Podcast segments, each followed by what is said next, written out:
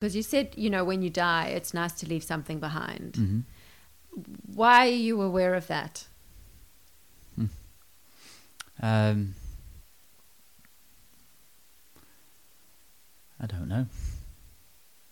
I think um, there comes a point, you know, in your thirties and forties when you start to think that, right? You start to think, "I'm coming to the middle of my life, maybe," you know, um, or you've done a few things and some have worked and some have not worked as you expected, and you start to wonder, you know, what your life is going to be about, what you're going to look back on um, you know, when you are 80, 90 or whatever, and you can't do as many things as you want to do, maybe, what do you want to look back on that you've uh, you've contributed to? You know, was it, um, you know, growing a nice family and experiencing all that, which is, is fantastic, you know, and um, so that's really important to me. That's number one.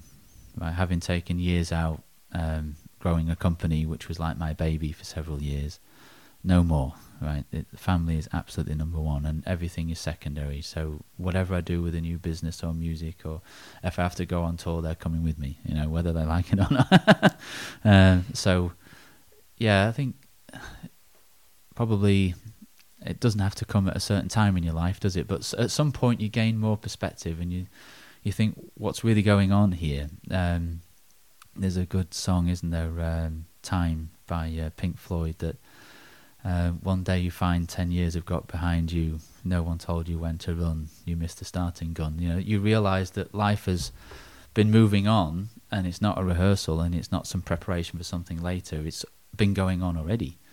Um, so you better think that you're doing things that matter you know What's your life story?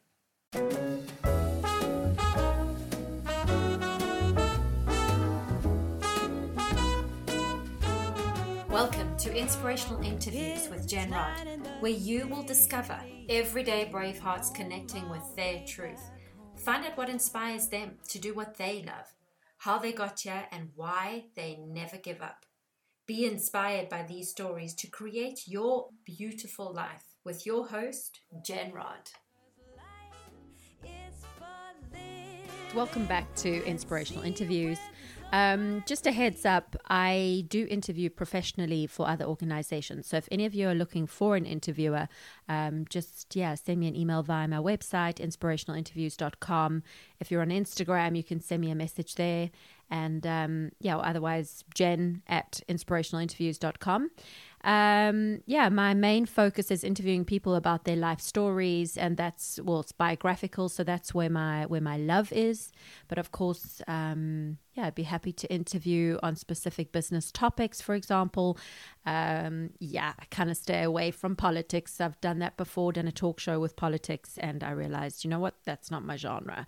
So, always happy to dip in and out of it within conversations um, when I'm interviewing people about their life stories. But when it comes to, yeah, to where my real exploration and curiosity and inquiry comes from, um, which is then obviously what creates a beautiful interview. It is, uh, yeah, finding out about people's love stories. So, yeah, send me a message if you're interested, or if you know somebody, maybe you know an older person who wants to reflect back on their life and they, yeah, they want to share their life story, but you know, how? How do you do that? Well, I can help them tell their story. So, ideally, um, yeah, I'm based in the Netherlands. So, obviously, anybody in the Netherlands that's easy accessible. Uh, and of course, yeah, I mean, I'm happy to fly anywhere if anyone wants uh, someone who, yeah, who they can trust. And obviously, you've been following my interviews, so you understand the way I interview and you know what my intentions are. So of course, I can, you know, I can fly over as well on assignments. But yeah, keep that in mind. So if you know anyone who's wanting to tell a life story or needs um, somebody to do some interviewing for them, then send me a message at inspirationalinterviews.com.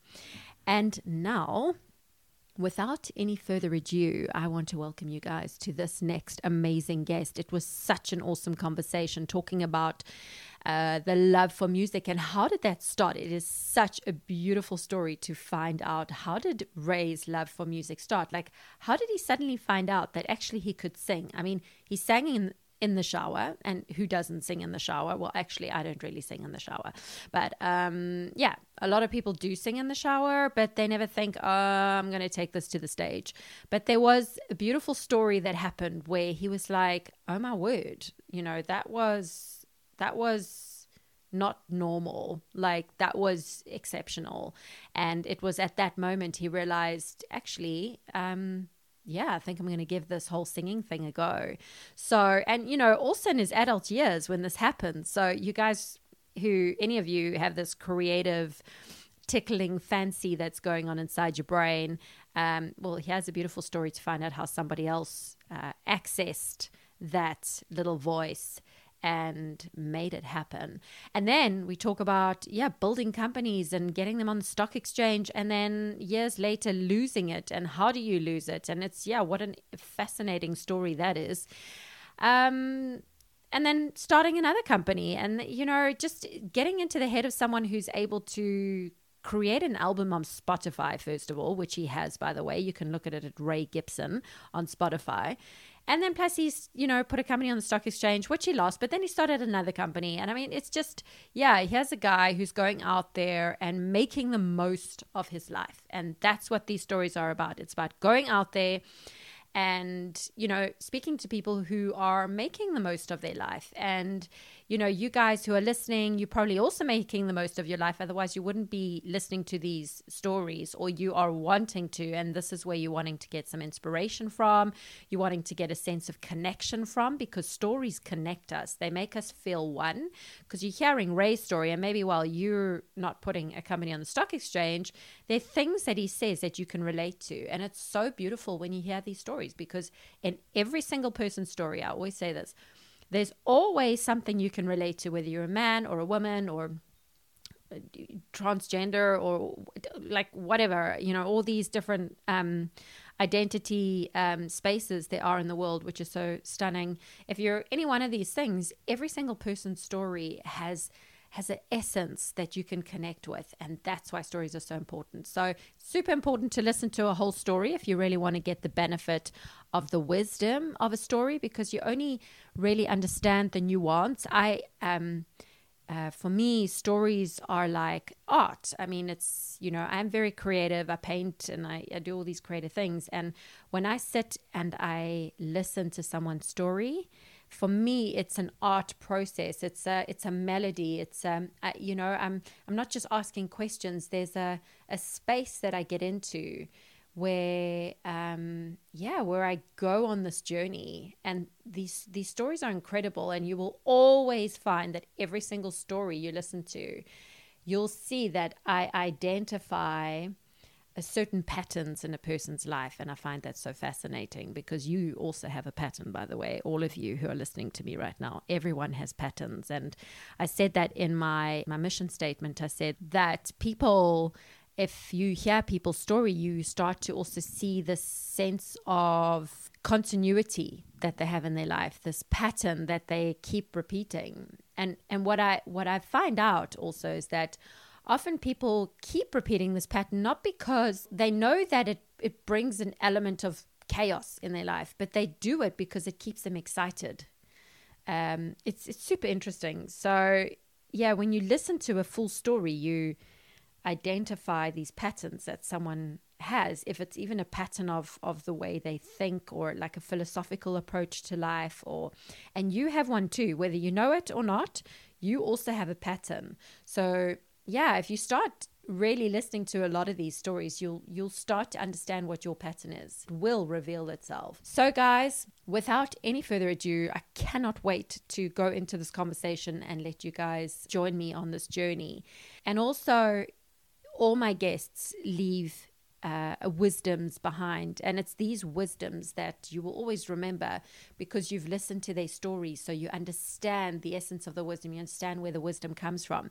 Of course, you can go into a beautiful motivational quotes book or a motivational page on Instagram, and you know, you can be fed with these motivational quotes. But I can guarantee you it's going to go out of your head the next day um, which is fine. It gave you a kick for that day and it gave you maybe the vum that you needed.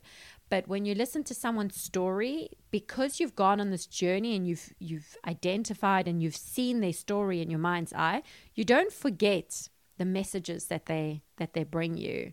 Yeah. Without any further ado, please welcome my next guest, Ray Gibson. I wanted you to come in because I, I, know you, but we've never really had a whole conversation about your career. What really got my attention from when I first met you was the fact mm-hmm. that you had started that company. Yeah.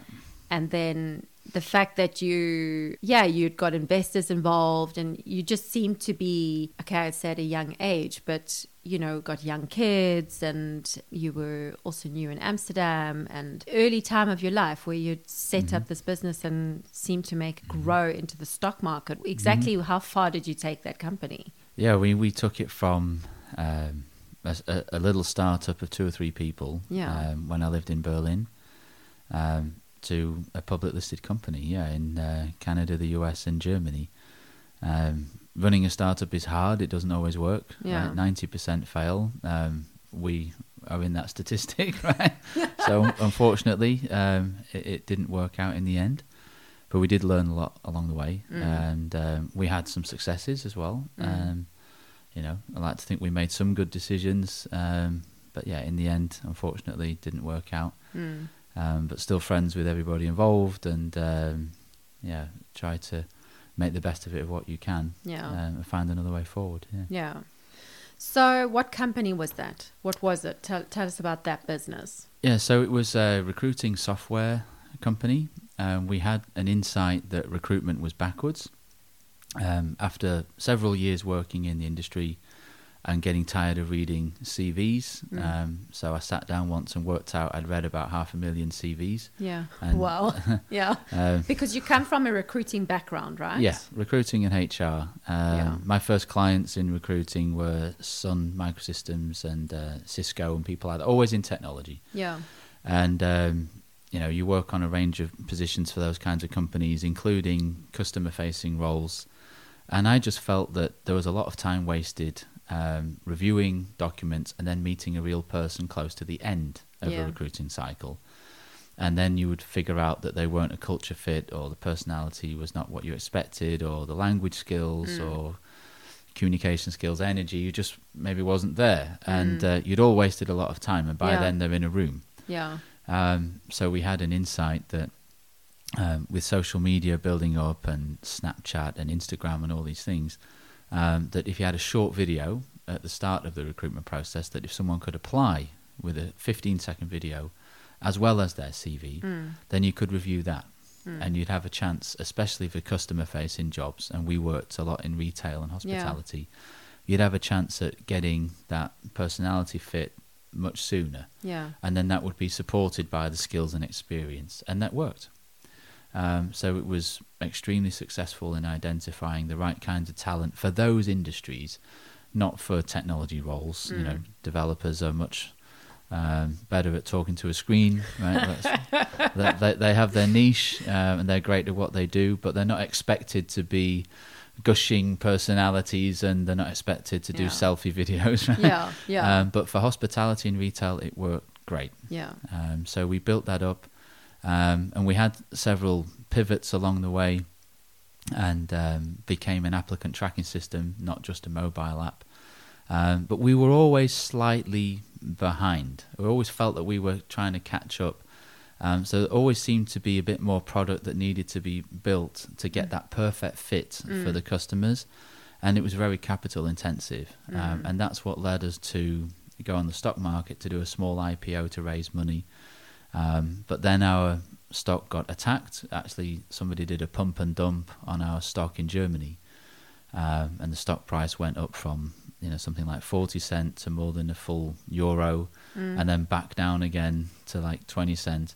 Um, and when that happened, we never fully recovered. Um, we tried and we created a blockchain solution in HR and all kinds of things, but in the end, that was what really damaged us seriously because it was hard to get capital into the company mm. to to satisfy the customers with the features that they really needed. Yeah. So we had customers that were excited and liked us and they were telling us exactly what to build to make this a perfect fit mm. for what they needed and we just couldn't get quite far enough. I mean, we even had um, a big job board in Germany that gave us an exclusive contract to sell to all of their hotels Mm. across Germany, for Mm. example.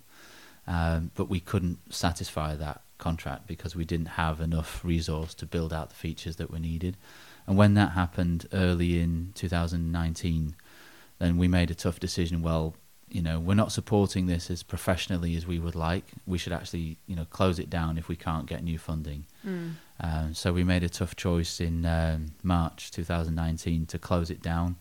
And we moved our customers to other solutions Mhm. and gave them a transition. So we were careful not to just kind of switch out the lights at midnight and Mhm. good luck everybody. Mhm. Yeah. um, so I think at least we did that well, um, and they were devastated that we couldn't continue, but they understood that things would start to break and it would not be as good an experience in the future. So Mm. um, yeah, it was a tough tough time, but um, yeah, that was last year, and now we're almost a year on, Yeah. um, and working on other things. Yeah. So you're also a musician as well. Mhm, like, yeah. you know, that's like something I really want to explore with you as well because here you were starting a company, but your love is also music. Yeah, Um, and you say moving on to other things now, and now you've also started another recruitment company. So Mhm. going back to that other business, you needed to close down for yourselves also, right? Or yeah. I mean, I'd borrowed money personally to keep things going, to try to bridge the gap from where we were to getting new funding, and that didn't Yeah. work, right? Which I still have to pay off. seriously, Uh, yeah, but I mean, it's a Yeah. risk that we took. And my wife and I talked about it, and we said, well, let's let's just keep trying. We still Yeah. believe this is the last effort, and that also didn't work, right? So yeah, um, yeah, then we just tried to transition. I mean, not everybody is happy. You know, some people lost jobs and things like that, and you know, we didn't all get paid, including me and my my co-founders. So that hurts. Yeah. You know, um, people understood that they were in a startup situation, and they had insight to what was going on. We didn't hide the facts, so everybody could see Mm. where we were. You know, which clients we had, what revenue we had. Um, so yeah, it wasn't a shock to people what was Mm. happening, and people that kept working until the end knew, okay, I, it's at my risk that I might not get paid in the end. So um, yeah, we're not getting sued by former employees or anything like that. But nevertheless, it's uncomfortable, and Mm. I don't like that fact that that's the way it, sometimes things end up. Yeah, but I mean, who does? I mean, okay, Mm. fine. You do get narcissists out there that are doing it completely for their own gain, Hmm. um, and that that exists absolutely. And there's there's a there's a handful of people Mm. out there, Yeah. you know, that don't care what happens to other people. But yeah, most people do, and um, but at the end of the day, it is a business, and it it wasn't a personal. It wasn't you closing it for a personal profit gain. You, No, you, no, do- no. you know what I mean. So Yeah, yeah. you know, you like you shouldn't be thinking. I don't know. I- Like I did my best. I mean, right? I mean, you, obviously you did your best, but I mean, it's a business, and it didn't work. Mm, So yeah. Yeah, I mean, uh, and the best people stayed in contact, and um, yeah, I mean, we even worked together on other things because Yeah. there's a lot of mutual respect. And um, you know, when we announced on LinkedIn, the the response was favourable. Like, oh, you did everything you could, and those kinds of remarks. Mm. Um, so yeah, um, yeah. I mean, I feel bad for some things, but in the end, we did the best that we could. yeah. Yeah. And I mean the so talk, what's a pump and a dump? You talk about on the stock market. I'm not familiar Mhm. with that. So I'm also not familiar with it uh, until it happens. let's get familiar. so apparently, you can pick up a penny stock, you know, a, a stock that's not very expensive, yeah. and you can buy hundreds of thousands or even millions of shares Yeah. online, right? Which everybody can do. Sure. Um, and what happened in our case was somebody obviously bought a lot of stock quietly, um, and Don't then you see it? I mean, aren't there like? I mean, doesn't someone have a? Mm. There, are don't know. ledgers and there are treasuries, but if you buy through brokers, apparently you can cover your tracks quite well. Um, so somebody had been buying up some stock quietly, um, and what we heard from the regulators in Germany was that there was an email going around the German investor community Mm.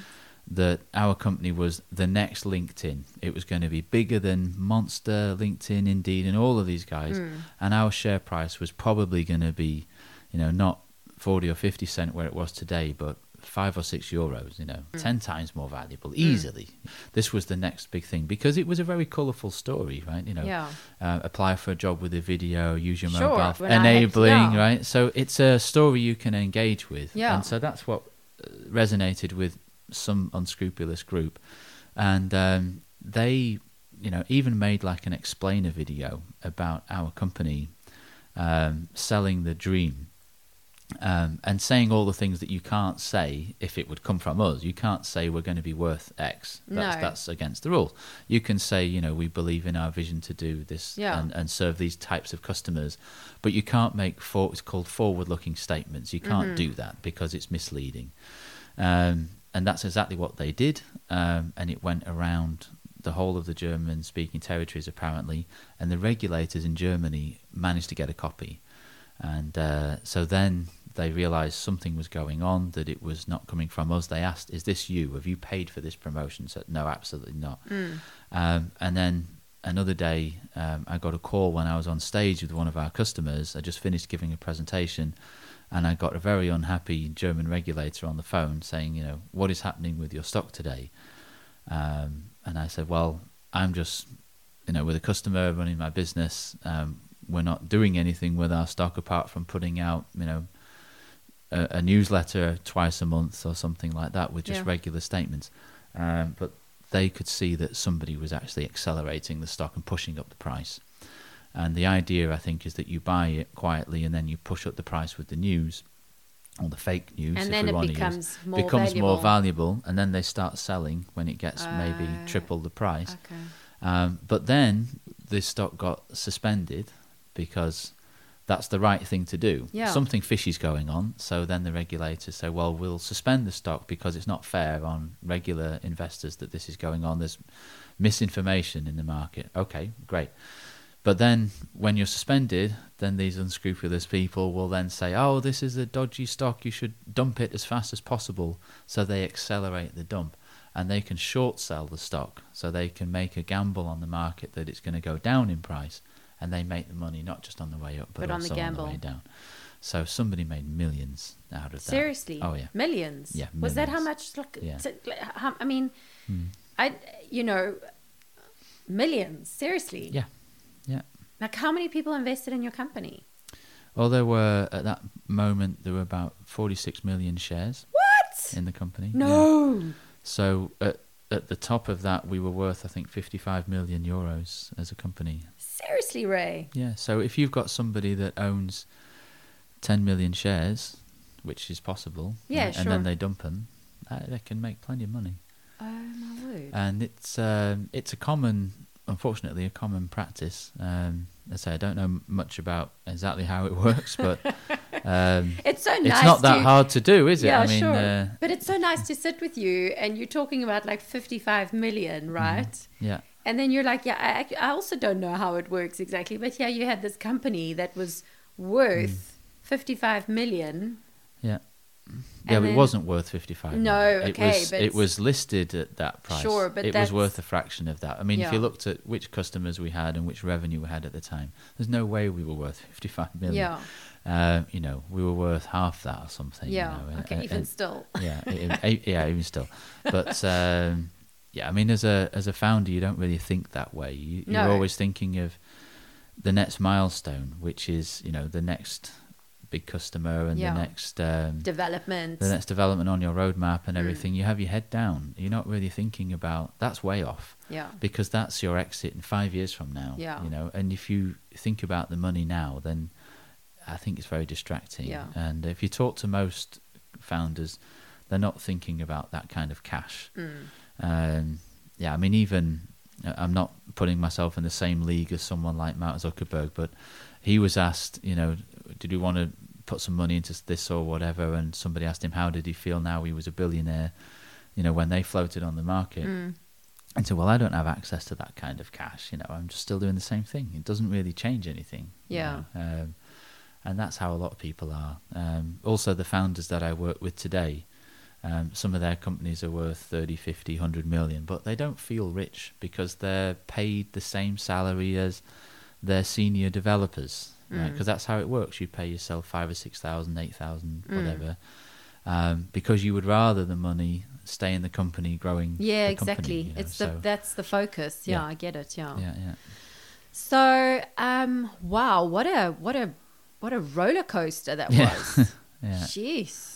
Yeah. Because I mean, you even won awards, didn't you? Talk to me Yeah. about that. We won um, Computable Award Startup of the Year 2016. Um, we were selected by IBM Watson to be a launching partner for their AI tool. Um, we were chosen to be in Startup Bootcamp in Amsterdam. hmm Um, 10 companies out of 400 applications or something. Yeah, we we had you know a list of successes, but I mean awards and medals. I mean, it doesn't really mean anything. You can't No, you, know, but you can't is- use them to buy groceries for your family. no, no, of course not, Ray. But you know, Yeah. when you when you're an entrepreneur and you run your own Yeah. company and you you're also one of the bosses, and Mm. you know these are these are still nice. It's it's a sense, you know, it is a sense of Mm. acknowledgement. You know, even even if it is Mm. just an award, but I mean, it is nice to get that acknowledgement. Yeah, it's nice in the moment, but I mean, it doesn't. It's not reality. Yeah, so um, you can regard them as like.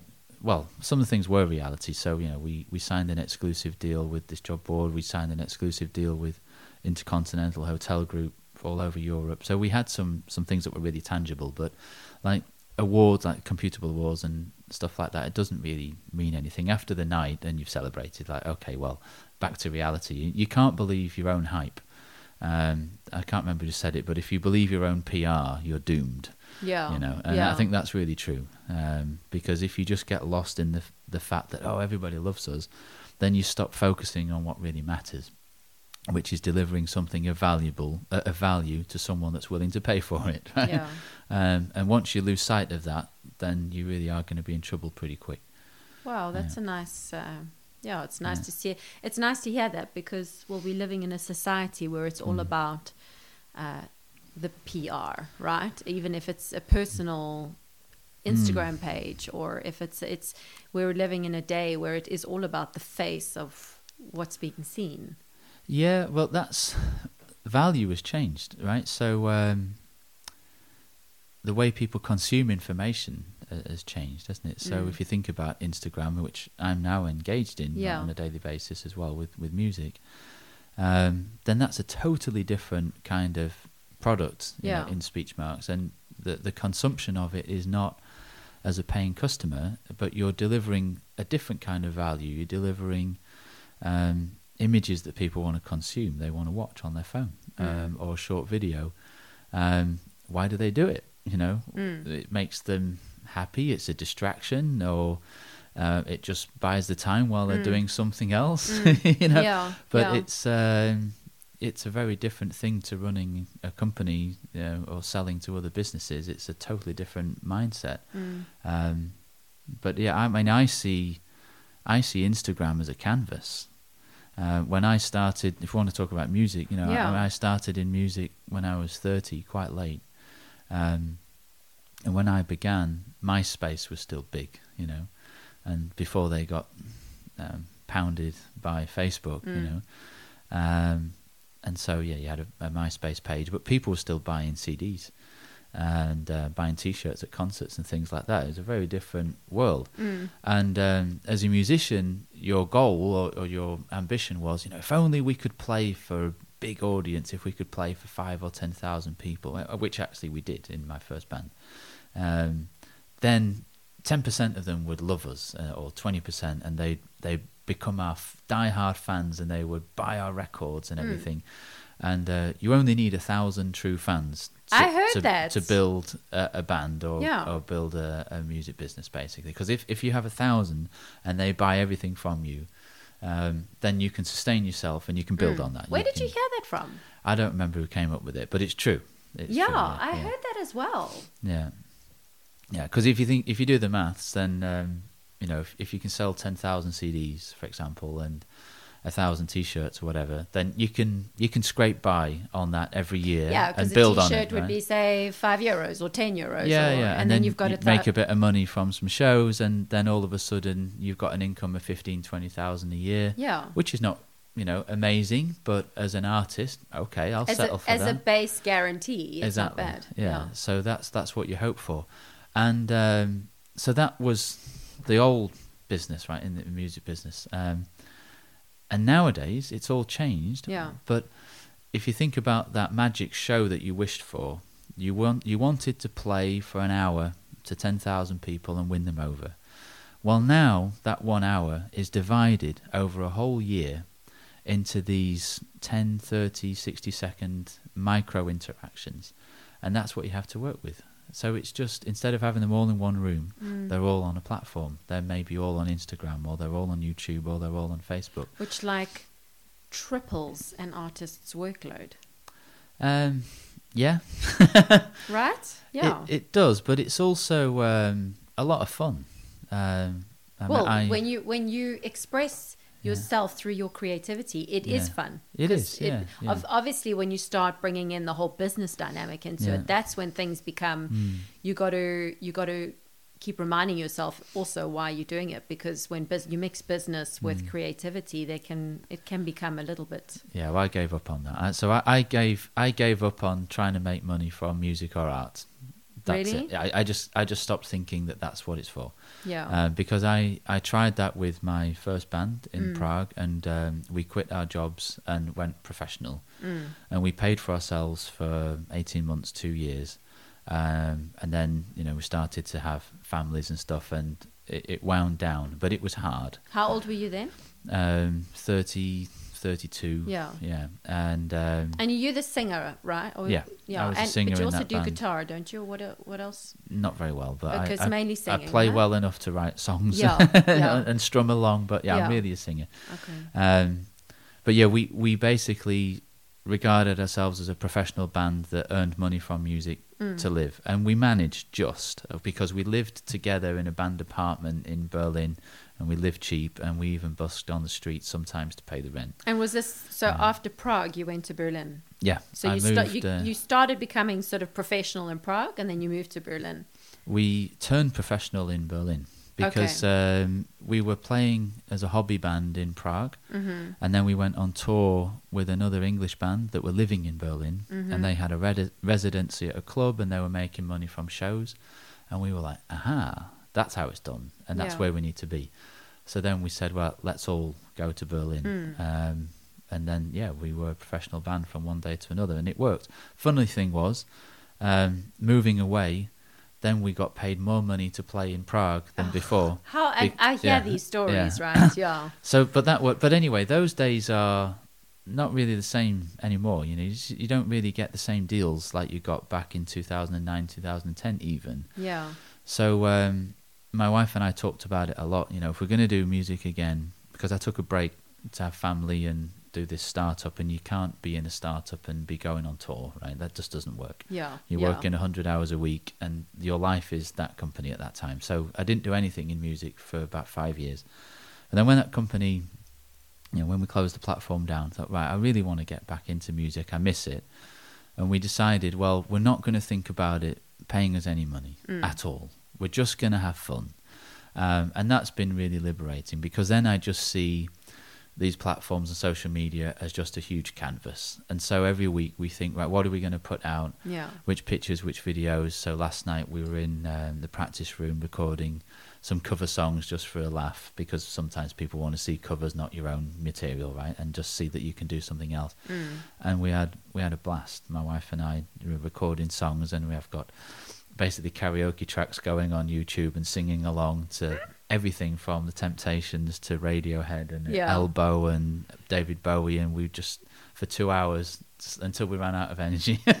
with with your wife. Yeah, yeah, yeah. So With- she was filming. Um, Sonia, huh? Sonia, Yeah. yeah. And um, I was behind the mic. and and was it just the two of you, or was Just there- the two of us, Oh, yeah. okay. No, Yeah. because you just came now from doing a repetition or something. Yeah, with uh, with Laurie on piano. Yeah. Yeah, for a show but on she wasn't Sunday. there last night. No, No. no, no. So yeah, you so you because you just mentioned it. So your show on Sunday is in Uh-huh. so in Holland for you guys listening. They've got this uh, organization called Gluren bij de Buren. Well said. Yeah, and um, well, it's just uncanny because I happen to be scheduled to do interviews there through Haarlem 105. But um, so basically, what happens is uh, people open up their homes for bands to come in and play their music. and um, Ray is going to be going into someone's home, and he's going to be one of the bands that plays music for the guests in the house. Yeah, people wander around the city Yeah. um, with the program, and they can pop in. There's three shows during the day, so yeah, there could be um, you know five people there, including Laurie and I. Yeah. um, or there could be thirty. We just don't know. You don't it- know. It, it's it's a good laugh. It's, Yeah. it's fine. Yeah. Cool. That yeah, that is going to be fun, and it's a pity I'm not interviewing at your uh, anyway at your um, house that you're going to be singing at. But um, so wow, Ray. Um, and then because I'm going to go back into things, I just want to um, so because it basically was uh, your first company that you started. What was the name of that company? I can't say actually. Oh, you're not allowed. Oh, oh seriously? It- Why not? Um, we lost a trademark dispute towards the end, um, so I'm not actually allowed to use the name. you can't even say it. No, You're joking. no, I can't. No. Look at that big smile on your face. Well, because it is funny, isn't it? But it, it, I mean, it's it, it's not funny in a way, but it kind of is funny. Yeah. So you spend five years working on something, but you can't actually say the name. So um, Can I say the name? We- Like, am can- I allowed to say it if I look it up on the, on the It's not illegal. It's a. Um, No one's yeah. going to come and do anything No, to me. I mean, but I, I have actually signed an agreement with another business that we that I will not use that name anymore, and in, I will in not. reference to yeah, I mean, um, we we changed the name to Bizzy Labs basically um, towards the end um, because we we chose a name that was actually uh, unbeknownst to us already taken. Okay. No, they they were in existence years before us, and uh, we didn't think it would be a problem um, because w- we were a software company and they were, you know, a recruitment agency in oil and gas in a totally different field. Um, but it was a problem. Um, Somebody confused us, and um, it annoyed them, and, and rightly so. They were right, actually. Um, so yeah, we um, if we'd carried on, we would have just changed our name and carried on to Bizzy, uh, B I Z Z Y, which is also a good name. Um, I liked the old name, which I, you know will remain nameless. Uh, but no, uh, somebody else up. liked it before me, so um, there you go. Um, but I'm happy that you know it, it got resolved in the end, and um, they took over the web domain and things like that. So they've carried on with their business. and you didn't get they didn't pay you for it or anything. No, they don't need to. We were in the wrong. You know, Right. so And was Yeah. that because it was registered at the Companies House or it was a registered UK trademark. it was a UK trademark? And that so that means you also can't have it in Holland. Um, well, then they they used the prior registration in the UK um, to register an EU trademark, which you can do, of course. Yeah. Um, so but then was we that before they when? At what point in that process? Because um, well later in the process. they're but not- once you had already set your business, We'd up. already set up it, and we had um, a, a completely valid US trademark. Um, I all so it was kind of at loggerheads because we had a valid, undisputed US trademark. We owned the dot com, everything, right? Mm. So because we went to be a listed company, so we did our homework, and uh, we also told the investors who invested in us, look, there may be an issue one day with this other name. Um, and they said, "Ah, don't worry about it. We'll deal with it." You know, and actually, we probably could have dealt with it. We probably could have paid this recruitment company to change their name, Mm. but we didn't have enough cash to do that in the end anyway. So Oh, it, it wow. all, yeah, we we probably could have overcome it, and they probably could have got you know a hundred thousand and been very happy to Mm. change their their web domain once and pocketed ninety grand in profit, right? Yeah, Um, so it could have been okay, but in the end, it, all didn't Yeah. matter, right? Because we were closing down anyway. So, but I can't say the name. No, oh how funny. All right, so anyway, so you had this no name company, Mhm. and then in the meantime, you uh, ju- just in a just in a very short like Mm-hmm. nutshell, just run through this with me. So you yeah, you're born in England, hmm and then did you study? Yeah. What I did st- studied uh, business, specialising in personnel and HR. Yeah. Okay, and then where was your first job? Like in England or in Grimsby, in the north of England. Yeah. okay, and Yeah. in recruitment. No, um, no. Uh, I actually worked as a management trainee um, Okay. for a company called Jackson Building Centres, a construction sales company. Funny, yeah. Yeah. Funny to think back at your first job, right? A great, great business. Yeah. Still in operation. Um, still, I still know the managers there. Yeah. Um, we were still in touch here and there. Actually, um, Facebook's really good for finding old Yeah. friends and contacts Yeah. like that. Um, yeah, and I had a few jobs uh, at that time when I came out of studying, um, few options, but I chose them because they were a family business. Yeah. Um, based in Lincoln was their headquarters, and they were a thousand people at the time. Okay. So, and they had a management trainee program that was quite new. Um, and I liked the fact that they were going to look after you and show you, you know, all of the, um, uh, you know, the, the tricks and The techniques. ins and to the outs of the yeah, business, and, and actually coach you and train you carefully. And um, Mm. they delivered. They were fantastic. I worked for them for four years. I learned so much. Um, but yeah, I finished my exams, and then a month later, I was sweeping the warehouse because their strategy was if you're going to work in construction, even if you're going to be a manager one day, which you're not guaranteed if you're a management trainee, right? Yeah. But you should know all of the products and you should know all of the customers and everything. So you start at the bottom, and the first six months you just spin around all of the departments, plumbing and heavy materials and sand and bricks and Mm. whatever, and you handle everything because you can't sell what you don't know. Yeah. Um, so yeah, I was sweeping the warehouse, um, packing cement onto trucks, and thinking, you know, this Everything. is yeah, just getting involved, and Yeah. um, the people were fantastic. yeah. you know. And it was a construction company. It was They- construction sales. Uh, Okay. Technically, a builders merchants Oh, in, okay. in the UK. Yeah, yeah. and that was my first job, and um, yeah, I worked there until I left the UK. Um, So for four years. for four years, yeah, And then, but then that would have taken you to how old? uh, twenty three, 23. yeah, And then you moved to? uh, Prague So then you moved to Prague. at twenty three, yeah, Yeah, but you only started singing at 30. yeah. So what were you doing in Prague? Um, well, I met a Czech girl Yeah. in Grimsby. okay. That's what took me to Prague. So um, there was a very pretty Czech girl dancing in a disco in Grimsby, and being the English the the English bloke that I am, I was like, I'm going to dance with her, and um, I did. Yeah. and um, she gave me the two f off lines that girls usually use, Yeah, yeah. which is um, you know, I'm going to find my friend, and then I'm going to the toilet. Um, but she didn't know that those were f off lines in England Yeah. because she's Czech and her English was patchy, right? yeah. So I thought, well, I'll never see her again. And I'm dancing with my mate or whatever, and um, then she comes back. So okay, so uh, I got her phone number, Yeah. took her to the movies the next day, and um, yeah, it was a, a great romance. Yeah. And then we ended up. Um, she was only in the UK for a year, Yeah. and so we ended up moving to Prague together. Um, so that was in 1999. So you went to Prague for love. Yeah, and um, didn't know what to do there. Um, trusted myself that I would find a job somehow, and there wasn't much need for an English-speaking construction salesman in Prague. so uh, one has to reinvent oneself. Yeah. Um, and uh, I thought, well, what can I do? You know, so I speak English fairly well, and um, I looked around, and in the Prague Post, um, there was an advert for the British Embassy. that was looking for someone to help out in the consular and visa section, and I, I got that job. I got lucky, so I had um, a good landing there. and what was it? What was the job?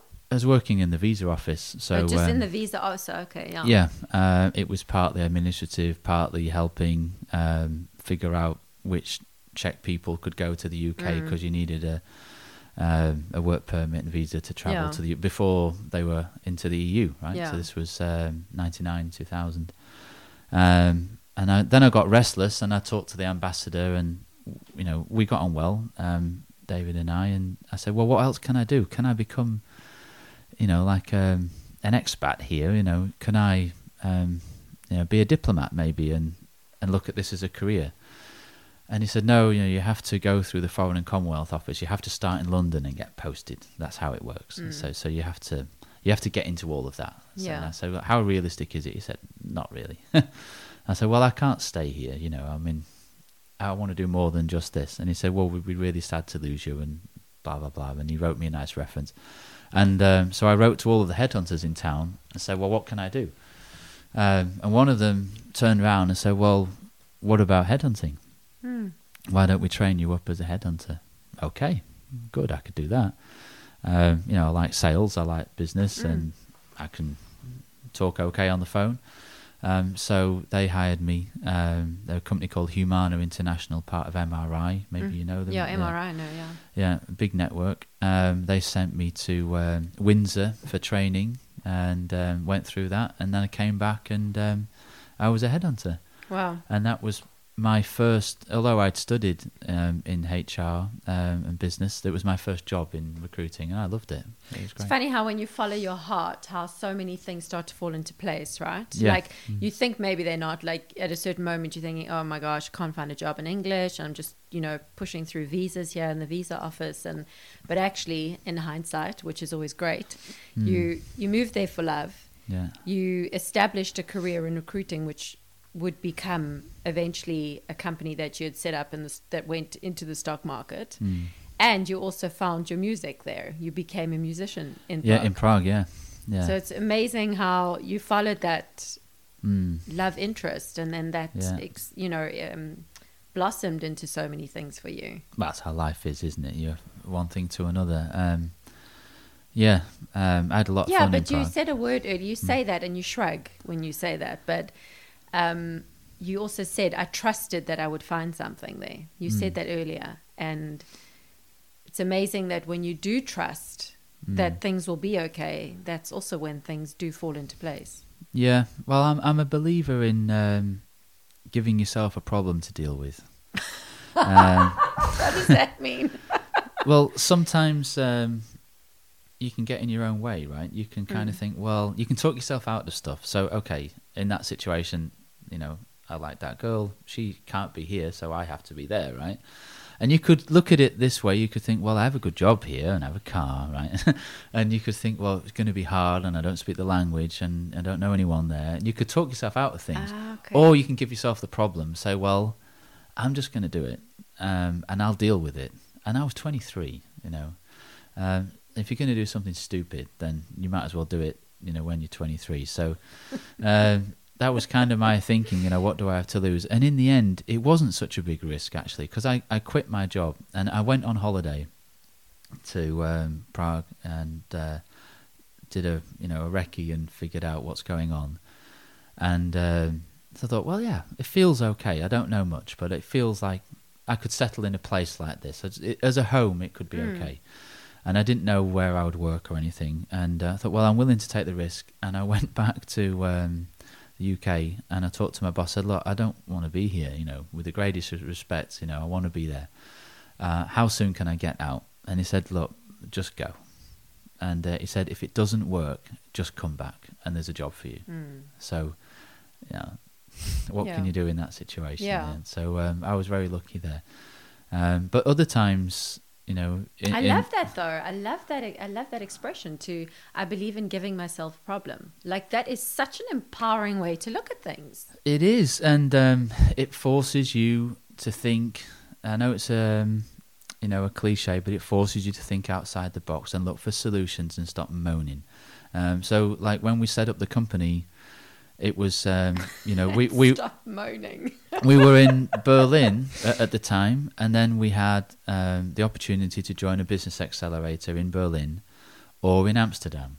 And Amsterdam was by far the better program with Startup Bootcamp. Mm. And Sonia, my brilliant wife, and I sat together and said, What should we do? And she said, Well, if it really is the best opportunity there, then that's what we have to do. And, you know, we believe in it for the family. Oh, you gave know. me goosebumps because that's so Well, lovely. Yeah, so that again is okay. We have the problem now that we have two young ones at home, and you have to cope here. You've got two startups, and I've got one right? in Mm. in Amsterdam, and we'll get through it. And it's a three month program. And as a company, as the founders, What do you mean you've got two startups? I've got she's one. got two kids to look after, Oh, Right. I like how you call them startups. which is way way more challenging than running a company, as you know. Oh yeah, I know. uh, sure. because they don't follow logic all the time. Um, and as a as a company, we gave ourselves the problem of okay, now we're all in Amsterdam. We have to figure out what product exactly it is and what's our market. Mm. And if you gather round a situation, you can figure things out. And we got you know really far. The same in in Berlin. We didn't have tons of shows or everything Mm. lined up. we rented an apartment. So just to moved, fast forward, yeah. because now you're Yeah. jumping now Sorry, Berlin. yeah, I mean, like where does Berlin? You know, so just let's fill in the story here because you were in Prague, Yeah. and then you got the job in headhunting, Yeah. right? So we're going to come back now to huh, Berlin. Mm-hmm. Sorry, yeah. but yeah, no, no, no. So so when you're in Prague, you got the job in headhunting. Um, job was great, and then um, how did the music form while you were in Prague?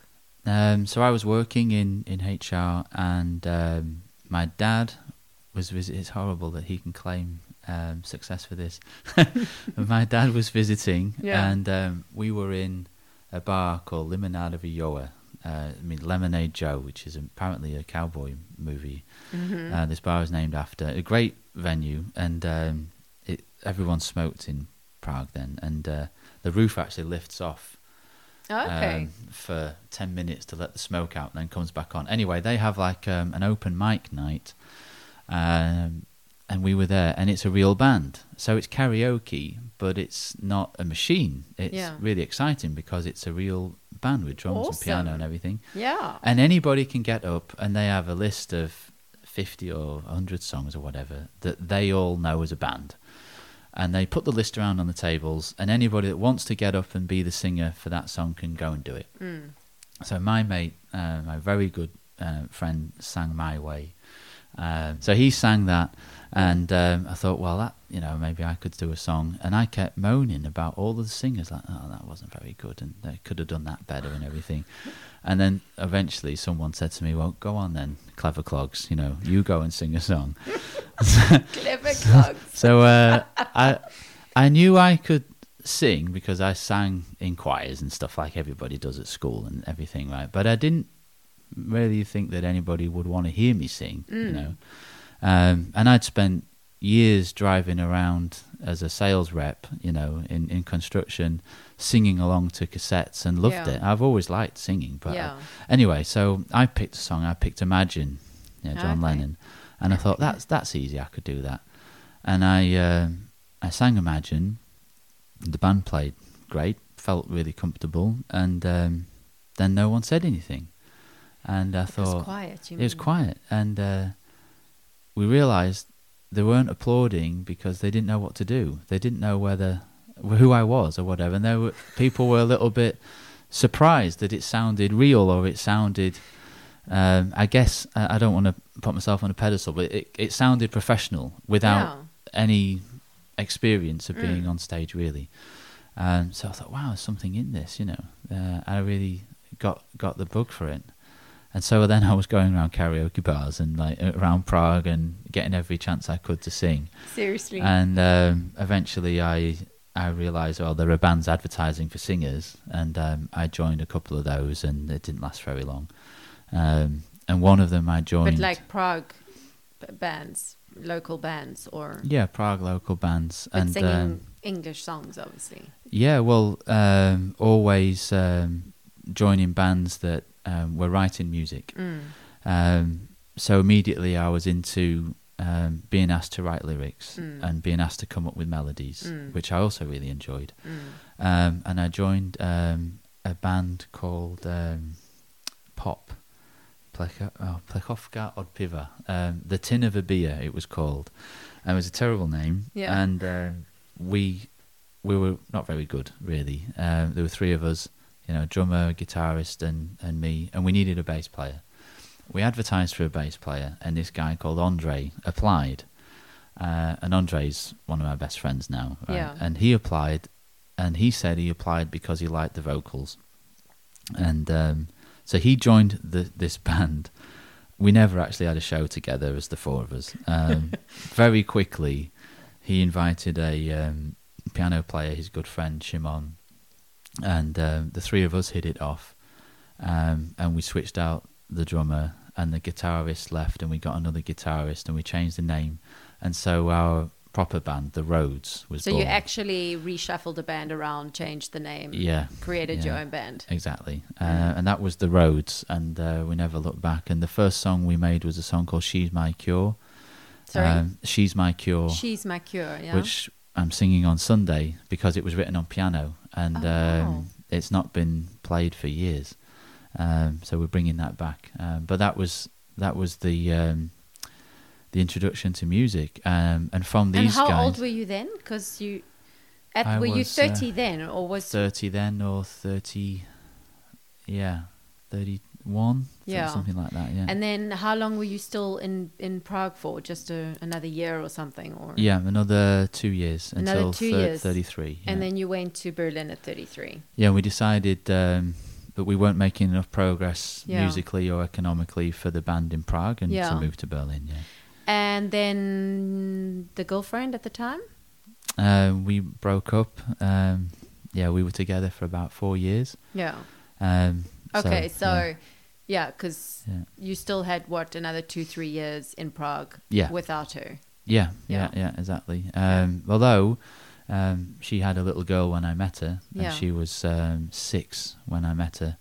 She's 26 now, Yeah, and wow. we're still in touch. So she still regards me as a father figure. Wow. Yeah, it, although I broke up with her mum, I never broke up with her daughter. Yeah. Uh, when we broke up on very good terms, I just said that I'm I'm not happy anymore. Yeah. Um, so I moved out, but Yeah. I still kept in touch with her daughter, and we got on great. So, you know, She's we, still we in met your her. life. Yeah, yeah. well, She came to our wedding last year where you were. Yeah. So Yeah. yeah, she's great. Li- little Susie, but she's not little anymore. No. She's, um, yeah. yeah. So can I put you on the spot? Yeah. Will you sing something for me? No. What now? Yeah. Oh, I'd rather not. I always ask a musician to sing if they're a musician. Maybe at the end if you have a guitar. Yeah. You oh have- no, yeah, but I've got a guitar, but it's completely out of. Uh... Okay. Well, we'll come back to that. Okay, get start building up the courage. Okay. Okay. All right. You can even sing Imagine. I actually want to hear you sing Imagine. Uh huh. All right. Well, maybe we'll see. Okay. all right. Think about it. Yeah. Through this conversation. So, um, all right. So now you went to uh, Berlin, and then you started working in as a band as Yeah. the Rhodes.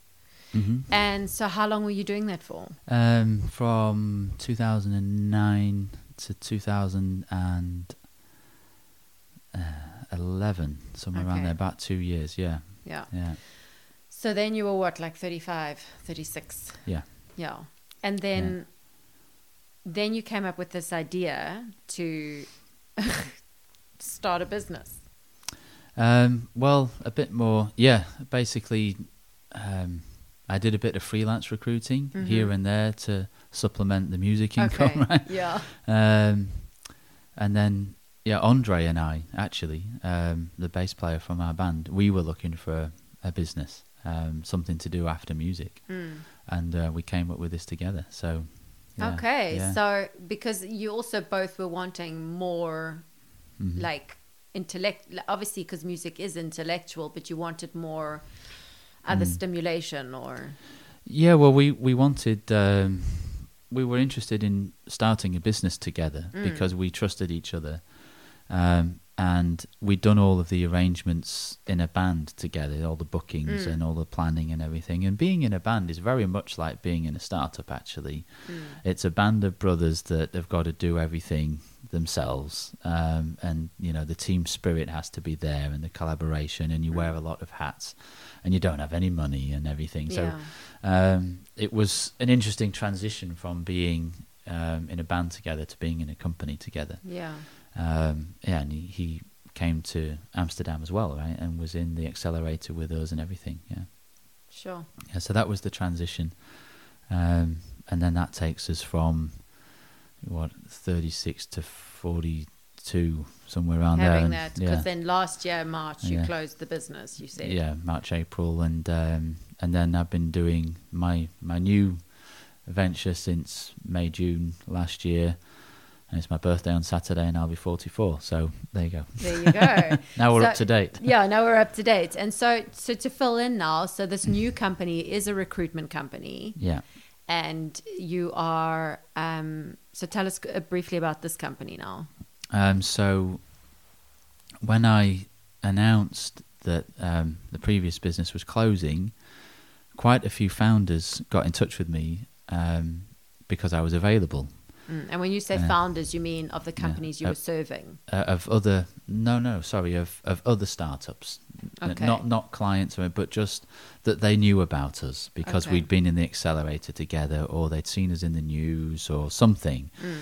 Um, so word had got around that you know I had some time, and um, you know, Yeah. so minister without portfolio. yeah. So people were saying, well, you know a lot about recruiting, um, and particularly for startups. Hmm. Um, so yes, I do. I guess. Um, can you help us hire for our startup? We've just raised two million dollars, and we need to hire ten or twelve people, and Mm. we really don't have time to figure this out. We know exactly who we need, but we Yeah. don't know how to hire efficiently. Mm. Uh, we certainly don't want to pay normal agency fees. What can you do? Uh, so I looked at that and I thought that's interesting. You know, uh, coming from a founder's perspective, what would I Mm. want to pay, and what kind of relationship would I Mm. expect? So I said, okay, I'll help you, but only if I'm exclusive. I don't want to have any noise. I don't want to have other agencies, you know, messing about and talking to other candidates when I'm trying to talk to them and everything. So as long as I work on it on my own and I get to finish it, that's good. Yeah. Um, and so I came up with a number of like 1500 euros per hire. Mm. And um, Which said, is considerably low. It's like a just- fraction, it's right? Nothing. Yeah. Yeah. Because I mean, you can Yeah. pay up to ten thousand per per placement sometimes. Exactly. Yeah, or or even more. Yeah. And I thought, well, if I work on a couple of jobs, I can pay my mortgage and then some, right, from a couple of placements a month, and um, I'm okay with that for now. And I'll do this for three or six months until I until I figure out what I'm going to do next. And they kept coming. so uh, you know, you're in a startup. And I can see you. People that are listening can't see you, but you pull your hands up like uh, like you know like that little emoji in. Uh, Yeah. In, in our phones, you know, where she's Yeah. putting or he's putting their hands up, like mm, Yeah. I'm so confused. Why do, why do they keep coming? yeah. Well, in retrospect, you're hiring a CEO to do your startup hiring, right? So it's a steal, yeah. Um, so then I thought, well, interesting. People like this. So I, you know, one customer, then a second customer, and then a third, and everything. I think, well, ah, it must be too cheap. Um, You know, people are not even when I tell them they're not even uh, negotiating. But Yeah. what, what what the win was for you is the Uh-huh. fact that you had the exclusivity. Yeah. And that's actually I I mean, coming Yeah. from also having had a recruitment company, like Mm. that's that's gold. Yeah, it is, and um, the the exclusivity comes from the trust Mm. because they know I've I've walked the walk Mm. uh, in their shoes, right? Um, and I can look at things from their point of view, and for every job they can come up with, UX designer, developer, salesperson, marketing, I've either managed that job before, or Mm. I hired for that job before, or fired someone in that job before. Um, so they don't have to spend a long time telling me what they need. Mm. Um, the opposite is often the case. They come with a job title, and we often tweak things together and say, actually, you know, you could look at this a bit differently, and we could, you know, nuance this to make life easier for Mm. you. Or this is two roles, not one. Or do you need this now, and maybe you need this one later? So we do a bit of requirements planning. So that's really valuable, and um, so that's kind of part of my sales process is coaching them on what they they thought they needed and actually Yeah. what we might need Actually to do. advising as well. yeah, and they they get that whether they work with me or not. You Mm. know, they get that Yeah. insight, and then they can do what they want with it. Mm. But usually they say, "Well, okay, now can Yeah. you fill it for me?" Yeah. and um, yeah, so Mm. we're not just selling all the time. Um, but so in the company it's you as the owner Uh-huh. founder yeah. and you have how many people working for you now? Um, so I have um, a marketing and lead generation guy. I have a copywriter, blog writer, and I have five recruiters. So we're still very small. Yeah. Um, and where are yeah. these recruiters based? And spread around um, Greece, um, Poland, Russia, uh, Macedonia, Serbia. And these startups are they where Mm. are these startups? All in the Netherlands or Ma- mainly in Europe. Um, Okay. Yeah, Amsterdam, Rotterdam, London, Manchester. London, Yeah, yeah. Europe? oh, yeah. oh well. Technically, it is. It's the same continent still. Yeah, uh, even if the passport changes colour. Um, you, are you having fun? yeah, yeah. because I yeah. mean, let's face it, it's like you only it's only last March, it's a year ago now that you Mm. closed down this business that you Mm. know you took to the stock markets and then you know you had some time in between. Well, you Mm. hardly had time in between. You Uh, no time. yeah, you immediately got on the on the next wagon and and started Yeah. this business It- and yeah, it rolled one thing into another, but yeah, that's how things often often go. And um, But that's okay though for you. Um, it's, uh, is Yeah. that okay, or did you find like, oh my gosh, I needed a bit of headspace, or is this being good for you also to actually yeah, I, I like to stay active, and give think, yourself uh, another problem? You know? Yeah, well, I, in this case, it wasn't really giving myself another problem in the same way. It was more, this is a way to, um, you know, keep earning money for my family, Yeah. um, which just uh, there was some turning points. So in, from May to um, the summertime, it was just okay. Well, I'll take on a couple more Mm. clients because I can. I've still got time and I can earn some more money to do it, and they're happy with me. Mm. Uh, but then after the summer, um, I sat down, you know, with an open book, and I thought, actually, what am I doing? Uh, I'm kind of starting a new company here because I was doing it from my just my holding company, you know, like as a freelancer, really. And I thought, no, this this should be a brand. It it should feel like a club of these startups, and there's there's something in this. So then I started to do some experimenting. Like, okay, well, all these people just know me, right? That's why they're buying this because they just know me and they've they've heard that I could help them out. But can it grow? Can I win clients that don't know me, have never met me before? You know, so in October and November, I ran an experiment for that, and we reached out to people cold on LinkedIn Mm. and people that had raised money in, for their own business, and asked them if they were interested, and they engaged. Um, And that so was startups as well, right? that was startups, yeah. So that was when I really realised, okay, this is um, there's no longer me freelancing. This is actually a small business. Yeah. Um, so I don't want it to become. I'm not interested in getting investors in and going on the stock market again and doing all that. um, this is a cash business that survives on its successes. Well, it's not and cash, doesn't- but yeah, I understand and what does, you mean. Doesn't but- owe anybody any money, and Mm. you know, um, I don't want to be in that situation where again, um, Interesting. huh? where where you have investors that are waiting for the revenue to catch up. I don't want to be in that. I want revenue to lead any growth that we do okay. at the moment That's I feel interesting how you say that. You yeah. want the revenue to lead it forward and not investors to lead it forward. exactly, yeah, yeah. So Interesting. if there aren't clients enough to support growth, then we're not growing. Yeah. yeah, and that's it. And um, to answer your question, I mean, I, I get refreshment from my hobby, right, from music, Mm. and I love being on stage and switching my phone off for a couple of hours and Yeah. um, you know, singing songs and Yeah. um, and playing and writing music, and it, yeah, I, I don't, you know, I, I um, I don't feel like oh I've had no downtime or anything like that. I, I, I'm I'm happy. Yeah. So, yeah. So, uh, when you when you and your partner Andre started the band, huh? Yeah. Um, back in Prague, and then you you went to Berlin because well you could make more money in Berlin, and then you started the company. You huh? The, this this business. hmm What what is it that for you as a musician, Uh-huh. like, what triggered that? Like, what what was what was missing, or Mm. Um, we weren't making it as a band. okay, Yeah. We were, we were getting by, um, and we were playing great shows. Um, so we, well, how do you measure success? because you were saying five to ten thousand people you played for. Yeah, yeah. We we we also won awards as about we won RGM Live Space, which was like a music competition in Prague. Um, we we were like the best upcoming band in the Czech Mm. Republic f- for what it's worth.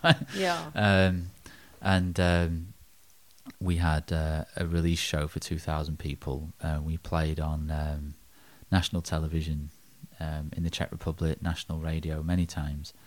And we played on German TV. We played on some big German shows. And then we ended up playing um, at uh, Rock for People, in which is one of the biggest music festivals in Europe. okay, Um, and so we did play for thousands of people. So, and people still remember our songs. I still have people come to me now and say, "Why was the Sword never released as a track? You Mm. played it live, and I've never heard it on an album and stuff like Yeah. this." You know, because I'm back in music, people are asking me about the old stuff.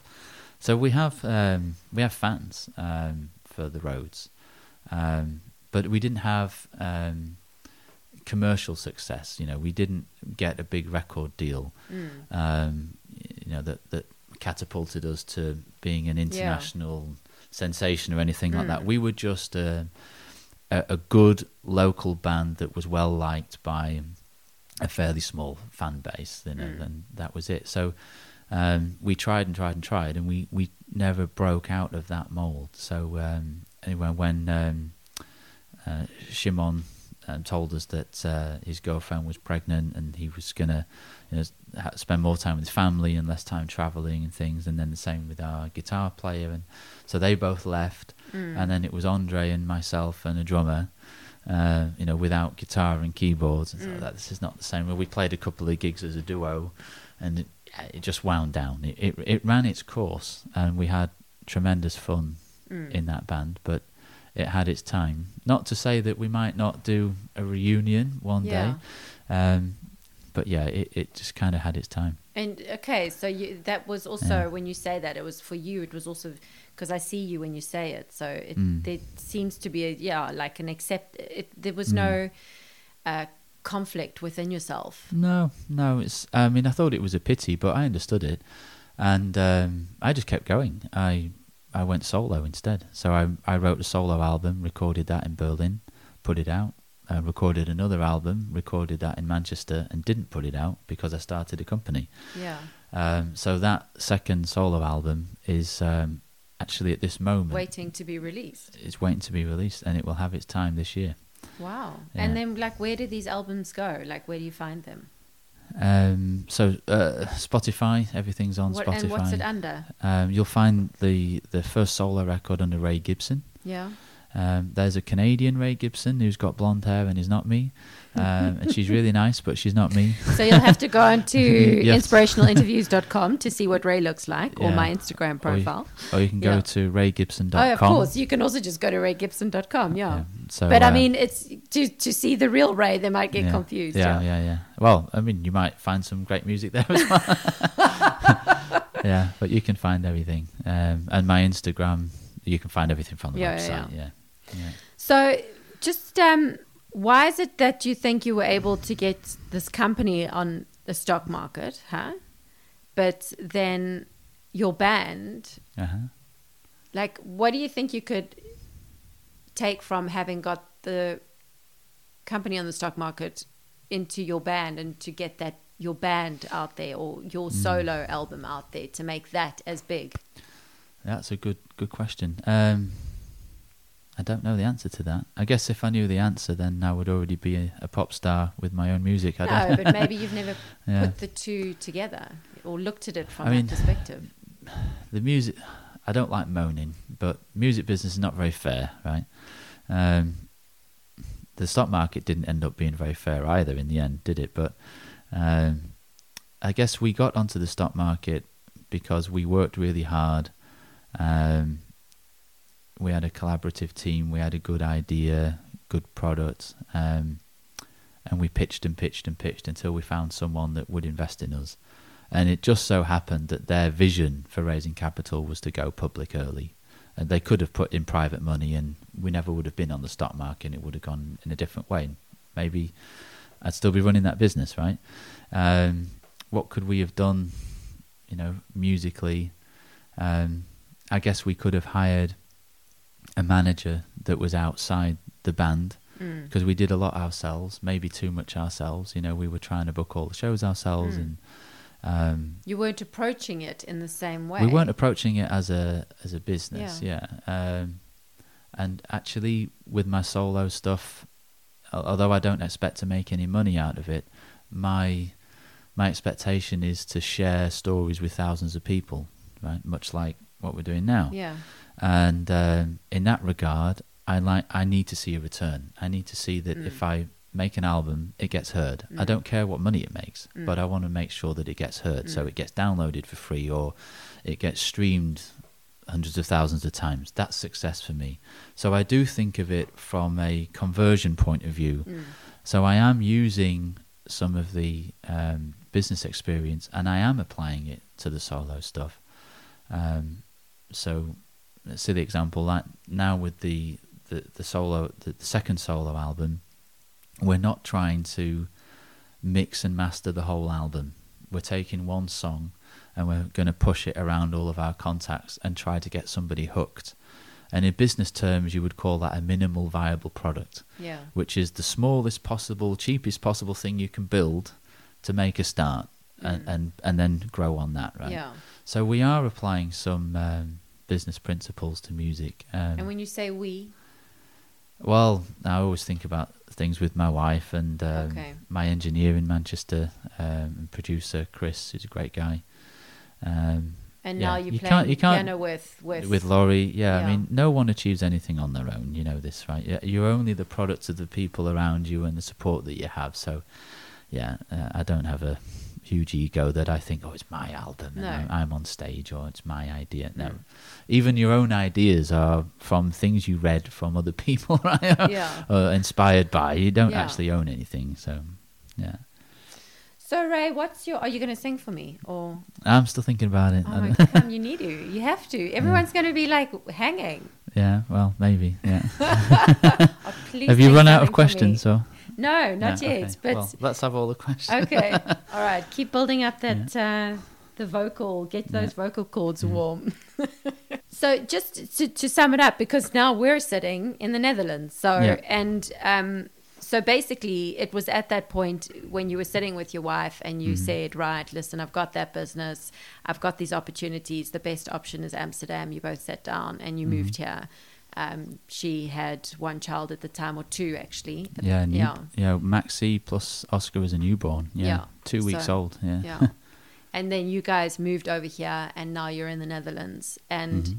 well, you had you started a company, and now you've got this company going, and you're still singing in the meantime. Mm-hmm.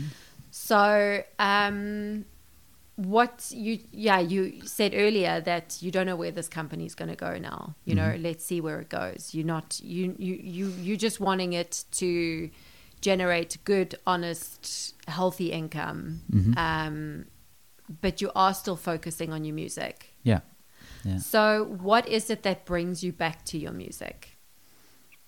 Uh, mhm. Well, I've always done music in a way, um, and I, I, I paint as well. I, I draw and paint like you do as well, right? And you Yeah. never, if you're creative, it's always in you, isn't it? You, Mm. you always have um, an itch, right? Um, so even if you're working in business, you'll always find yourself getting involved in the logo design or whatever, and uh, or yeah, being if you're and and everybody is creative, um, but yeah, I, I've I've never let music go completely. You know, it's always been there.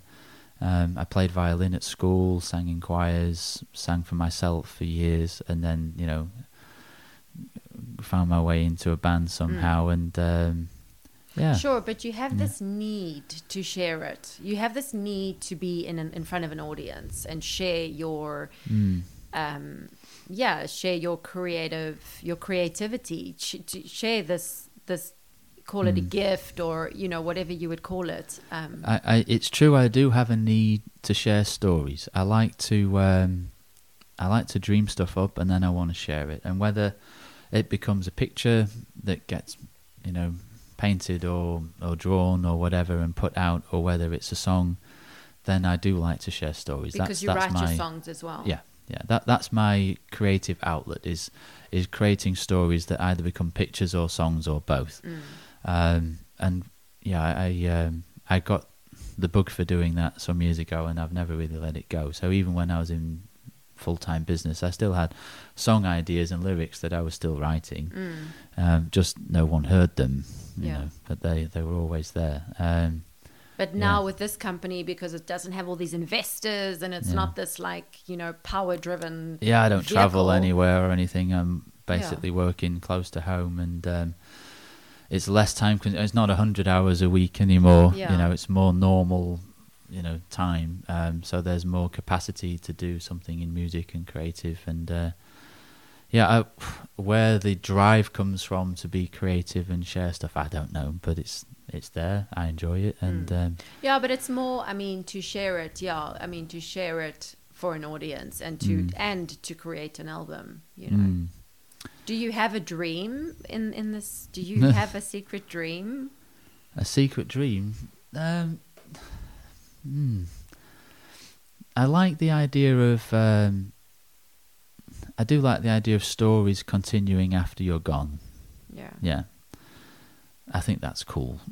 oh my god, that's like I just saw a boy in you right there. Yeah. Like I think that's cool. Yeah. Yeah, it is cool. I'm not I'm not that in love with being on stage necessarily and like being famous, right? I, I think that's that's not really important, but um, things carrying on after you're gone are, uh, is is really interesting. And um, if and when songs, you say things, you mean yeah, um, stories, songs, pictures, you know, I think that that's really really amazing that something you created can live on after you Mm. and still bring some joy to someone or help solve a problem or you know i mean with the first album um i was a bit sick at the time and um yeah I don't need to go into all of that but i, I was pretty unwell and when Mm. i wrote that album and i've had people write to me after the album was released and said that they were in hospital or they were sick or convalescing and it really helped them Mm. which blew me away Wow. yeah, and they they got it, even though the lyrics don't say, you know, I'm I'm unwell or whatever. You can Mm. hear it. Can you share Yeah. with like in brief what your what your illness was or Oh yeah, um, the fact that you wrote a whole al- album? That's quite big. yeah. I mean, it wasn't an album about necessarily about being sick, but all of the songs, you know, have something to do with that. Or the, but it's about an it's an album about getting well actually. So Mm. it ends joyously and it's a big celebration. Yes. Um, but it starts quite melancholy and, and dark. And um, but yeah, I, I had um, I still have problems with my my stomach is very sensitive, Mm. so my esophagus doesn't close properly, Mm. um, which is you know it's called esophagus esophagusitis if I Yeah. can say it correctly. Uh, which means that if I eat spicy food or drink alcohol or anything, then it you get more acid in your tummy, Mm. um, and it comes up into your esophagus, Yeah. and you get heartburn. Yeah. So I thought I was having heart attacks at the time, and I wasn't. It just I was having heartburn, Mm. right, which is, is a common misconception. But um, it actually ended up being a very good teacher um, to me because it forced me to stop living like a rock star Yeah. and um, to Yeah. actually take care of myself and not you know drink six nights a week and Yeah. uh, eat burgers after shows and things like that every day. Um, because you don't drink alcohol, huh? No, At all. no. Um, when um, we discovered what was wrong with me, which was basically my esophagus doesn't close, plus my lifestyle at the time Yes. um, was not a sustainable situation. Yeah. Um, so I got advice. Right, you need to, you know, calm down. Um, you need to take a break and uh, look after your diet. Um, you can't drink too much. And basically, the advice was, um, you know, you can have one or two beers, but don't go crazy because if Mm. things get acidic, then it hurts. But then it just was easier to say, well, I don't drink anymore, and that was it. So that was in 2010 or something. Yeah. Um, but yeah, all of that album was about getting well, and you know, you really face. Um, I mean, there's you kind of face mortality at that time, don't you? And you think, you know, what's going on? You know, who am I? What's all this about? Um, so it's you know, most of um, good lyrics are written through bad times, not good times. Um, Yeah. Funny that is, huh? yeah, yeah. Because um, lyrics written in good times tend to get a bit the same, you know. I Which is what we also need. Like, I mean, well, Yeah. also these pop songs and these happy songs. Yeah. And, you know, Yeah. they serve their purpose for sure. yeah, yeah. But you're talking about sort of the legendary songs. Yeah, things that resonate with people or strike a, a, a nerve, Mm. you know, they tend to be um, Yeah. from pla- places where people are, yeah, are, are struggling, going through um, difficult times, and um, yeah. But I really enjoyed writing that album, and, and I got lucky with a producer in Berlin that wanted to make it with me, um, and we we put it out, yeah, uh, and it's still there. So that Cool. So we can know. find it on Spotify. yeah, it's called Fishing Muddy Puddles. Fishing Muddy Puddles. Yeah, But if we go to yeah. Ray Gibson on Spotify, we'll find your work. Yep. yeah. Cool. Yeah, or you go to raygibson.com and you can get there Yeah. as well. Okay. Yeah. Yeah. Yeah, the album title. Um, somebody asked me in Berlin when we were with the Roads. Um, I mean, it was like the second year of the band in Berlin, and Mm.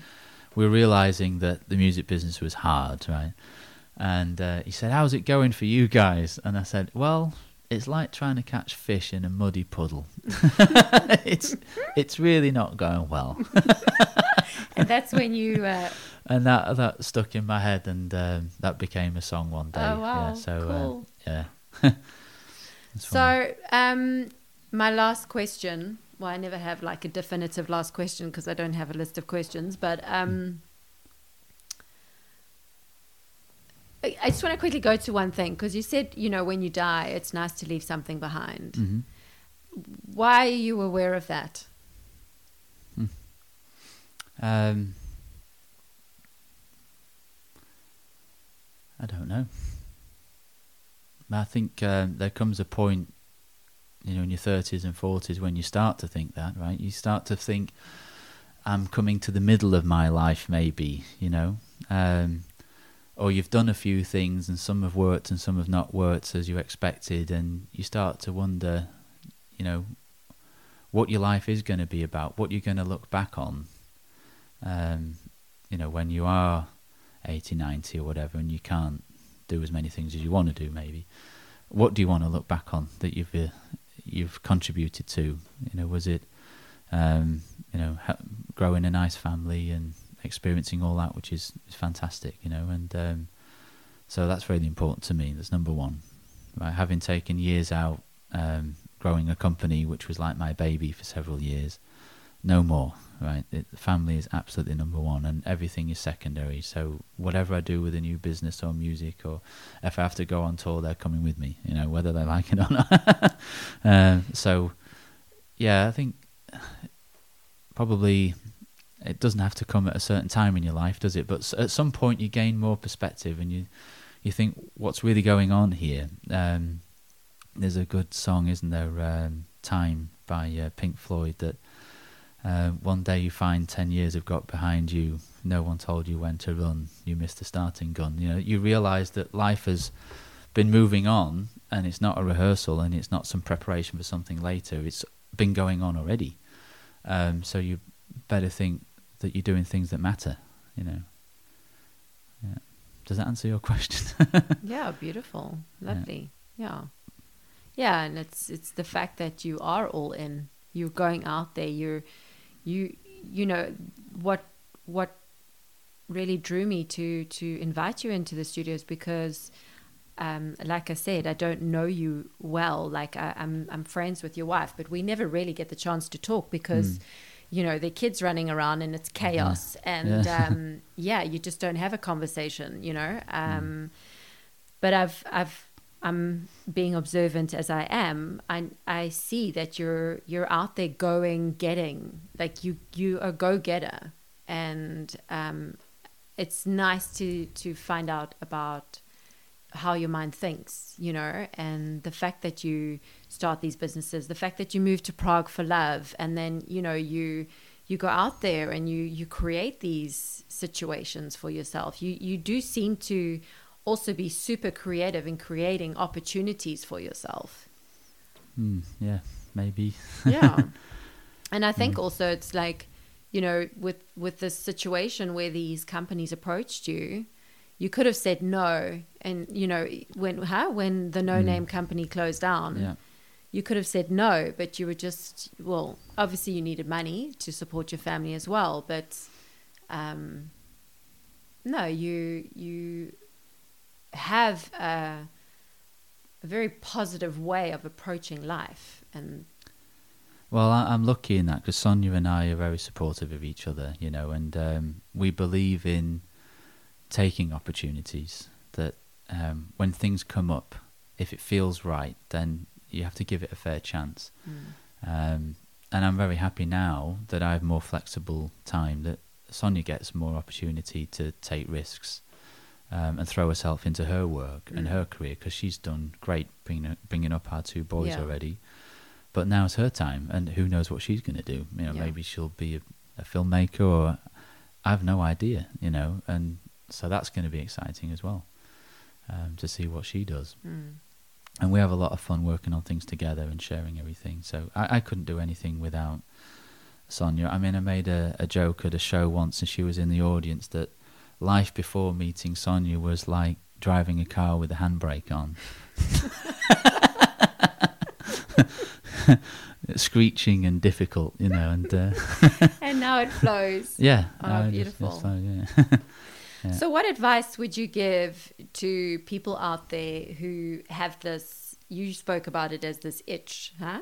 Uh-huh. With your creativity, or but they they've never painted or they've never Mm. um, stood on stage to sing. Maybe they do sing in the shower in the car like you did, Mm. except you had your cassette tape. Now they'll have their uh, Yeah. streaming Yeah. into the radio. Earbuds, yeah. Like, what's your advice to people? Here, you have started a company that's gone into the stock market. You've you've started another business. You've started bands, and these things have all they have they have all gone out into the world. You know, it's Mhm. not like you've been a closet band in the in the basement and stayed there. Or so, what's your advice to? Um, I think it's this? important. I, I don't like to to preach, right? so yeah, at No, the risk of you- you're not, preaching because to I'm others. yeah. asking you a question. Okay, so yeah. I mean, I know what works for me, but um, I think it's good to follow things through. Um, it's it's easy to talk yourself out of stuff, you know. So someone, let's say someone's sitting and they they have a an image in their mind, and they think, oh, that would be good to have on the wall. Or just have a go. No one's going to see it if you don't like it. Um, Mm. but you know, some people will talk themselves out of it, like, well, I, you know, I can't paint very well, or where am I going to get the stuff from, or whatever. Well, just you know, you can. In mean, uh, Turner used to paint with chocolate or anything, right? He was mad. who? Uh, Turner, Who's yeah. Turner? um, you know, the English painter with all the shipwrecks and everything, and um, I'm not familiar with him. no, William Turner. No, okay, No. do- doesn't matter. But um, I mean, you can paint with anything you have around the Yeah. house. You don't Yeah, need to go anyway, buy expensive equipment. yeah. yeah, yeah. I mean, you can create an image from anything. Um, if you have an idea, um, it's always good to follow it. So I followed that myself. If I have the the genesis of a song, just one line, you know, like "Fish in muddy puddles." Okay, what does it mean?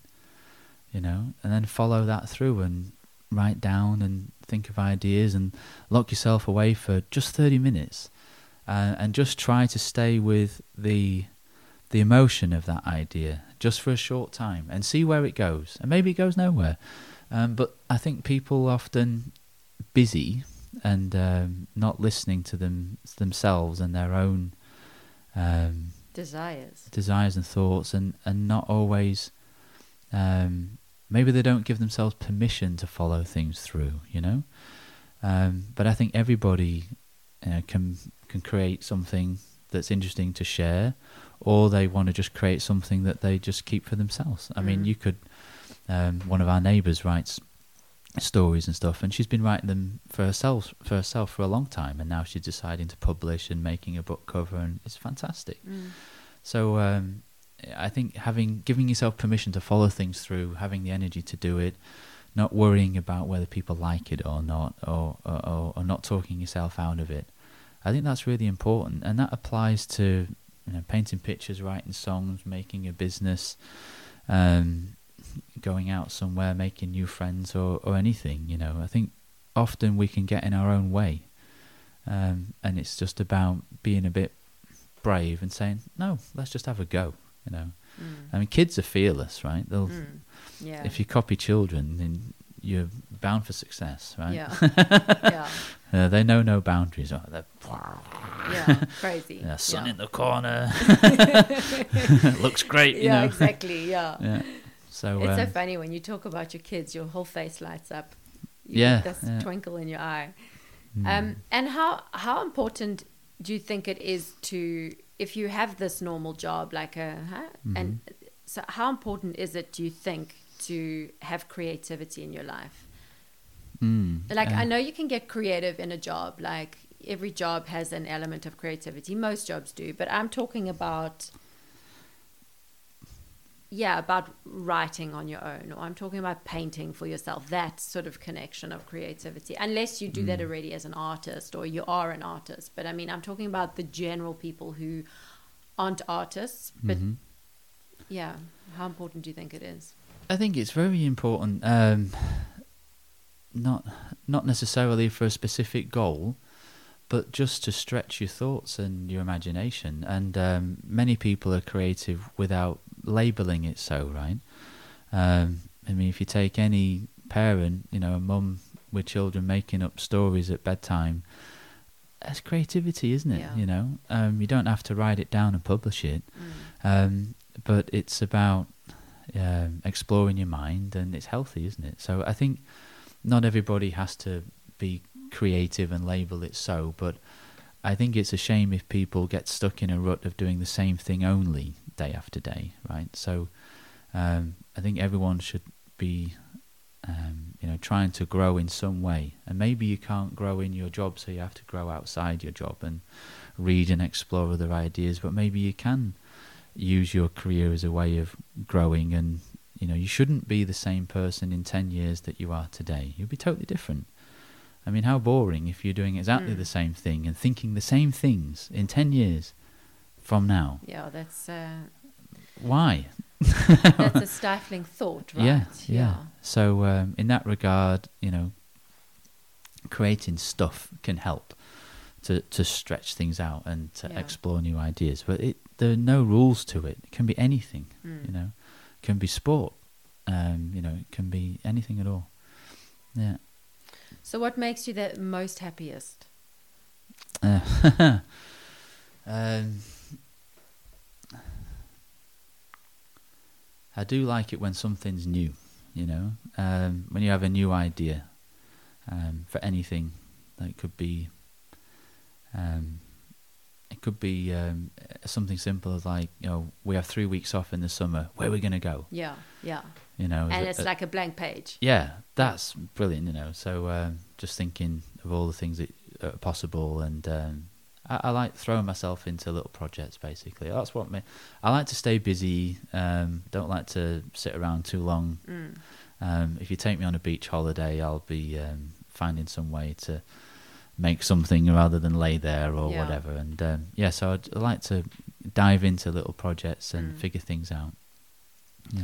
So, if you could have one, if you could tap into like one philosophy that you think you've always lived by, and this is my last question because I'm hoping you're going to sing for me this, right? So get those Yeah. vocal cords warm. But if you could tap into one, one main philosophy that keeps coming back into your life, what would that be? Mm. That you know that that serves you, a philosophy that you know comes into your life constantly, serving you through these different phases and through the ups and the downs. Um, yeah, very good question. Mm, I think it would be. I'm struggling to put it in just a few words, but Mhm. um, being brave enough to follow things that interest you, regardless of what they are or where they are. You know, okay, this girl interests me, but she doesn't live here. Mm. Well, let's go there. Mhm. Um, this company's interesting, but it can't be here. It has to be in Amsterdam. Well, let's go there. Um, you know, there was a lot of times when I was very nervous about being on stage um, when we first started the band. But you know, you have to be brave enough to think, well, if you want to write songs and share them, this is part of it. We're Yeah. going to have to get up there, and at some point, um, you have to cross a line where there's no going back, right? So if you walk onto a stage and everybody sees you, then you Yeah. better open your mouth and sing something. Yeah, yeah. You commit. yeah. So yeah. um, Past the point of no return. yeah, yeah. I think um, sometimes you have to kind of trick yourself in into doing things you're not comfortable with. Yeah, I think that's maybe uh, one of the things I, uh, if you want to talk about like a philosophy, is um, n- not relying on uh, feeling comfortable and being prepared to be uncomfortable because it's worthwhile. Mm. That you're gonna go somewhere new or Yeah. explore something exciting or help someone out. Yeah. Yeah. Stunning. Lovely, Ray. It's been so nice to chat to you. This is like Mhm. awesome. I mean, I've Yeah. never I've never had this opportunity to like really ask you questions. So thank you so much for coming. I've very enjoyed it. Yeah. Yeah. yeah, thank you. I know what you're going to ask me Yeah, now. you're gonna sing for me now, you know. So it, it won't be perfect because no, it's um, cool. It's not, but it will be real. Okay, awesome. Um, I can sing maybe the first few words of Imagine, which is the first song I ever sung live. So awesome. would that be okay? yeah, yeah, please. all right. So Imagine by John Lennon, not by the Beatles. Everybody thinks it's one of the Beatles' best songs, but it's not by the Beatles. Yeah. okay. Imagine there's no heaven. It's easy if you try. No hell below us, above us only sky. Imagine all the people living for today. I, oh my word, that was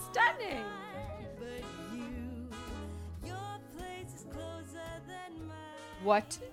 Yeah, what a stunning interview. I mean, enough said, right? Ray, thank you so much for coming into the studio with me. Your wisdoms that you shared were unbelievable. And you believe that things will work out, and you believe that, like you say, giving yourself a challenge, give yourself something to worry about. What a inspiring and empowering way to think about things. Hearing someone's story so dynamic and diverse of building a music career for like 10,000 people you had on your stage, you know, uh, and then building up a company that goes onto the stock exchange. Hello, I have a lot of respect that you're able to, yeah, really take your creativity and make something of it. And it's not that you're on top of the charts at the moment or yet. Um, but the fact that you actually have put an album out, I still try and get my head into it. Having had this conversation with you, I now understand how your brain works, and I love the the the wisdoms that you live your life by, and that you've obviously learned through your life. So Ray, once again, thanks so much, and um, it's now going to be time for me to introduce my next guest. So, before I introduce my next guest, just a heads up once more.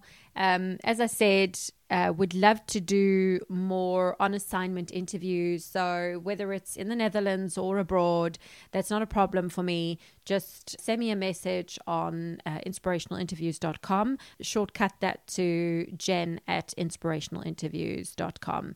So, guys, yeah, the next guest on my show, the reason why I called her into the studio is because she's actually my dentist. She's my new dentist.